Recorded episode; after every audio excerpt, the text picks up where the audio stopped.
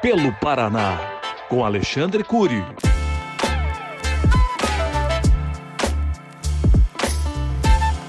Olá, amigos, aqui quem fala é o deputado Alexandre Curi. Seguimos acompanhando atentamente a situação dos municípios atingidos pelas chuvas que castigam o Paraná há mais de 4 semanas. A Assembleia do Paraná já aprovou um decreto legislativo reconhecendo a situação de calamidade pública em 15 municípios do estado e seguimos auxiliando o governador Ratinho Júnior no atendimento às famílias afetadas pelas cheias e pelos destelhamentos.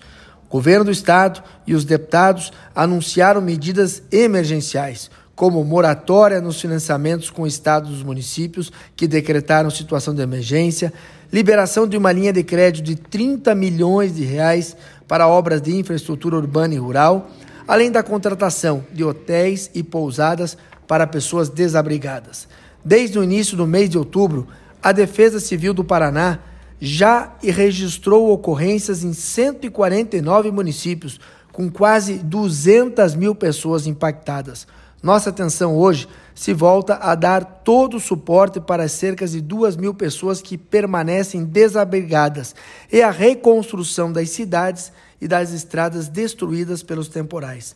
Para agilizar o auxílio a todos os municípios afetados e já coordenar ações para reação a futuros fenômenos meteorológicos, a Assembleia Legislativa aprovou nesta terça-feira, em sessões extraordinárias, o projeto de lei que cria o Fundo Estadual de Calamidade Pública.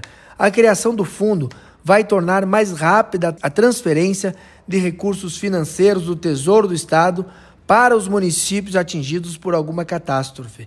Os repasses ocorrerão após o reconhecimento da calamidade nos municípios e os recursos só poderão ser usados exclusivamente na execução de ações de resposta e de recuperação em áreas atingidas.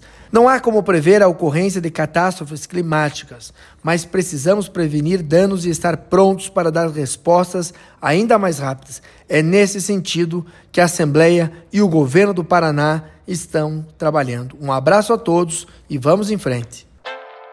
Pelo Paraná, com Alexandre Curi.